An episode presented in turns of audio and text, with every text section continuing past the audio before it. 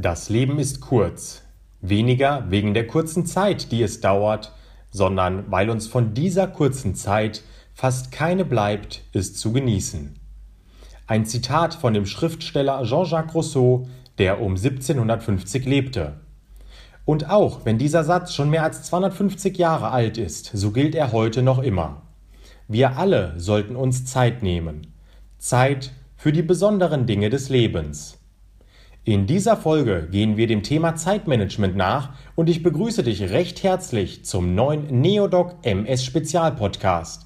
Schön, dass du eingeschaltet hast. Zu Gast im Studio ist heute Steve. Steve erzählt, ob sich seit der Diagnose etwas in seiner Tagesplanung geändert hat und was ihm wichtig ist.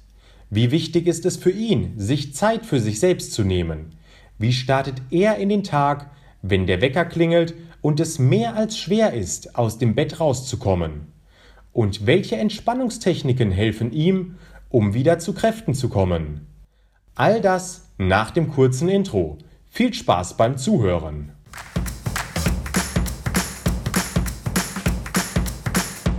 Gegenüber von mir sitzt heute Steve. Steve, in der Begrüßung ist gerade das Wort Zeitmanagement aufgekommen. Managst du denn deine Zeit? Überhaupt nicht mehr. Weil ich muss sagen, ich finde es eher Quatsch, weil ich kann eine Krankheit nicht planen. Ich ähm, habe im groben Ganzen schon eine kleine Strukturierung, aber alles, was jetzt aufgrund der Krankheit kommt, ähm, wird spontan entschieden. Ich sag's mal so, Standardfrühstücken und so weiter, das ist natürlich da. Aber A, habe ich gelernt, ähm, den Stress früh rauszunehmen. Wenn ich eine Viertelstunde später rauskomme aus dem Bett oder sonst was, ist mir das egal. Es war, ähm, die wichtigen Leute wie jetzt ähm, Arbeitgeber und so weiter wissen es eh. Und wenn ich halt eine halbe Stunde später auf Arbeit komme, bleibe ich halt eine halbe Stunde länger. Das ist überhaupt kein Problem und das ist schon mal A, wichtig, ein guter Start. Dann ähm, geht es mir an sich besser. Ähm, dann diese Müdigkeit ist dann auch nicht ganz so krass. Und wenn ich dann doch mal diese Müdigkeit verspüre, oft, ich habe dann auch angefangen mit viel Koffein, dieses, das ich dann aber auch zurückgezogen hatte, weil dann einfach man übelst nervös wird und so weiter. Und das ist dann auch nicht praktisch. Manchmal ist es dann halt so, dass man halt eine halbe Kanne am Tag trinkt. Okay, aber meistens merke ich dann auch, ähm, wenn es dann richtig krass wird, so jetzt lieber zehn Minuten irgendwie mal kurz Augen zumachen, bringt mehr. Oder manchmal sagt auch der Körper, jetzt ist Schluss. Dann legt man sich halt am Nachmittag mal eine halbe Stunde hin, dann ist es halt so.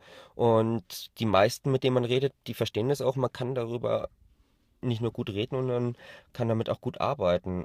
Findest du auch mal Zeit für dich?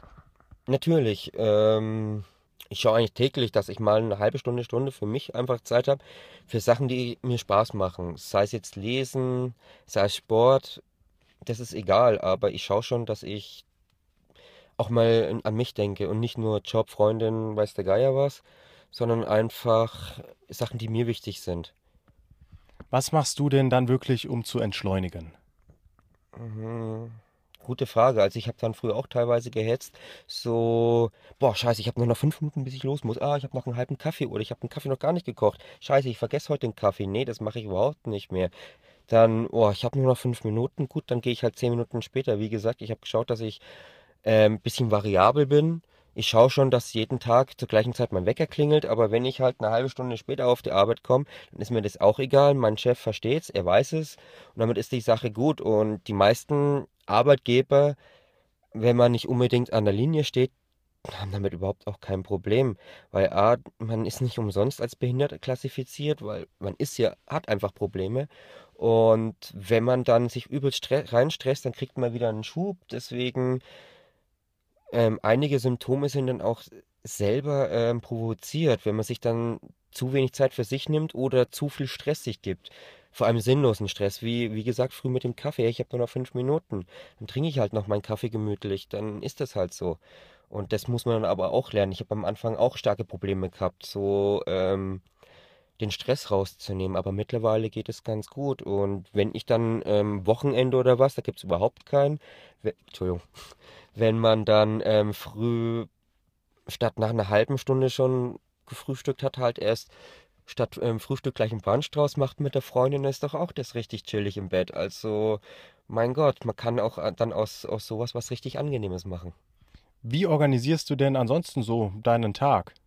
hm, ganz normal wie davor auch, ähm, teilweise vorbereiten oder manchmal, wenn wirklich, wenn ich weiß, morgen habe ich verdammt viel zu tun, dann gibt es schon manchmal einen Plan, dass ich dann einen Zettel schreibe, so was bräuchte ich in welche Reihenfolge. Und ah, da habe ich jetzt noch zwei Stunden Leerlauf, da kann ich mal schauen, spontan, ob ich die Sachen, was jetzt variabel sind, damit reinstopfen kann. Aber das muss ich halt schauen. Ansonsten schauen wir mal, wie es geht. Und muss ich mir halt auch überlegen, die Sachen, was jetzt morgen nicht wichtig sind, ob ich die dann, ähm, dann erstmal nach hinten schiebe und dann am nächsten Tag mache. Und halt die Sachen, was wichtig sind, wie, was wirklich wichtig sind, sind Arzttermine. Da schaue ich, dass ich wirklich keinen ähm, verpasse, genauso wie Physiotherapie, weil die mir verdammt gut hilft. Ähm, wie jetzt, wo, wenn meine Beine nicht mehr manchmal wollen, wenn ich dann hin und her schwanke oder ähm, ich teilweise echt kaum laufen kann, dann ist das halt A und O. Dann schaue ich, das da hier Priorität 1 und setze einfach die ähm, in meinen Tagesablauf ähm, Prioritäten und die dann auch variabel sind. Mal ist es Physio, mal ist es Arzttermin, mal ist es meine Freundin, die auch wichtig ist. Oder manchmal einfach die Zeit für mich selber. Das kann auch mal Priorität 1 sein. Warum ist es denn so wichtig, auch mal abschalten zu können, wenn man MS hat? Ganz einfach, weil der ähm, Stress einfach einem nicht gut tut. Er ähm, löst Schübe aus. Er sorgt dafür, dass man ähm, nicht nur sich schlecht fühlt, sondern auch teilweise dieses Zittrige, dieses Nervöse dadurch verstärkt ist. Und deswegen, ich möchte ich bleiben und ich möchte auch im normalen Sinne ähm, bleiben. Also musste ich auch Wege für mich finden, die mir helfen und mit denen ich ganz normal mein Leben leben kann. Und ähm, wenn es halt manchmal nicht klappt, dann ist es halt so, Stress kennt jeder. Im Studium, in der Lehre, weiß der Geier was, das hatte ich beides. Ähm, man kann es nicht vermeiden, aber man kann es reduzieren. Gerade beim Fatigue-Syndrom ist es wichtig, wieder zu Kräften zu kommen und sich auch die Ruhephasen zu nehmen. Hast du schon mal Erfahrung mit dem Fatigue-Syndrom gemacht? Ja, also wie gesagt, dann manchmal viel Kaffee. Das hilft dann auch teilweise. Oder ähm, dann einfach mal eine halbe Stunde hinlegen. Also ich weiß jetzt von manchen, die haben kein Problem damit von Arbeitgebern, dass man dann halt in der Pause eine halbe Stunde ähm, sein Nickerchen macht oder dann halt kurz abstempelt, halbe Stunde pennt und dann wieder anstempelt. Das ist kein Problem bei manchen. Also man muss halt auch, vor allem wenn es in der Arbeitszeit ist, muss man halt einfach mit dem Chef reden. Meistens gibt es Lösungen. Und in der Freizeit, dann ist es halt so, dann sage ich zu meinem Schatz, Schatz, ich bin mal eine halbe Stunde im Schlafzimmer oder auf der Couch oder sonst wo. Und dann ist das in Ordnung. Und wenn man was geplant hat, wie zum Beispiel einkaufen, dann wird es halt verschoben oder sie geht halt dann alleine. Da kann man sich reinteilen und das ist kein Problem. Und wir finden eigentlich immer Lösungen. Und da das ja Hand in Hand ist und mal sie mehr macht oder mal ich mehr macht, ist das alles kein Problem.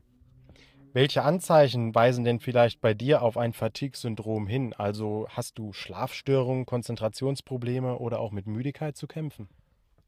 Alles drei, ja. Also manchmal Konzentration, da geht gar nichts. Auch dass ich zwischendrin immer wieder Sachen vergesse, das kenne ich jetzt auch bei meinen Werbungen, die ich mal hatte. Ähm, ich habe nach über zwei Wochen endlich die Bewerbung abgeschickt, obwohl ich da mit denen schon geredet hatte und dann auch rein, ich habe es total verschwitzt, weil ich zwischendrin auch dieses Fatigue ähm, damit hatte und einfach total verschwitzt hatte und jedes Mal, wenn ich dran gedacht habe, waren wir fünf Minuten weg. Ja, blöd, kam dann im Nachhinein ähm, doch trotzdem ganz gut an, weil ich es ziemlich plausibel erklärt habe und mich in der Nachricht fünfmal entschuldigt hatte, aber und die auch wussten, was MS ist und was es bedeutet. Und ansonsten mit Schlafen, ähm, ja, ich wach zwischendrin auf, vor allem wenn dann wieder Nervenflattern ist oder Muskelschmerzen, was ja eigentlich keine Schmerzen, sondern ist ja, ich weiß nicht, wie man es nennt, Phantomschmerzen oder so. Und es gibt's halt. Manchmal helfen Schmerzmittel oder einfach nur ähm, ruhig bleiben. Dann zur Not gibt es halt noch eine halbe Stunde vom Fernsehen mit einem Tee oder einer Milch. Oder wenn man halt Bock hat, und zur Not gibt es halt auch mal eine, ein kühles halbes. Wenn halt dann auch die Freundin wach wird und gibt es halt einen gemütlichen Abend, noch einen Plausch. Ähm, das kann man alles auch ganz gemütlich. Man muss da jetzt keinen Stress draus machen. Wenn man halt gerade nicht schlafen kann, dann ist das halt so. Und dann gibt es Möglichkeiten. Und man muss halt auch anhand der Situation, ich brauche nicht immer Schlafmittel oder Schmerzmittel. Wenn ich jetzt ein kleines Ziepen habe, brauche ich nicht gleich 800er Ibos. Man, ähm, manchmal reicht auch einfach bloß ähm, die betroffene Stelle reiben oder massieren. Oder einfach in Ruhe ruhig bleiben, einfach mal eine halbe Stunde noch mal vorm Fernseher, vielleicht liegt man dann auch weg.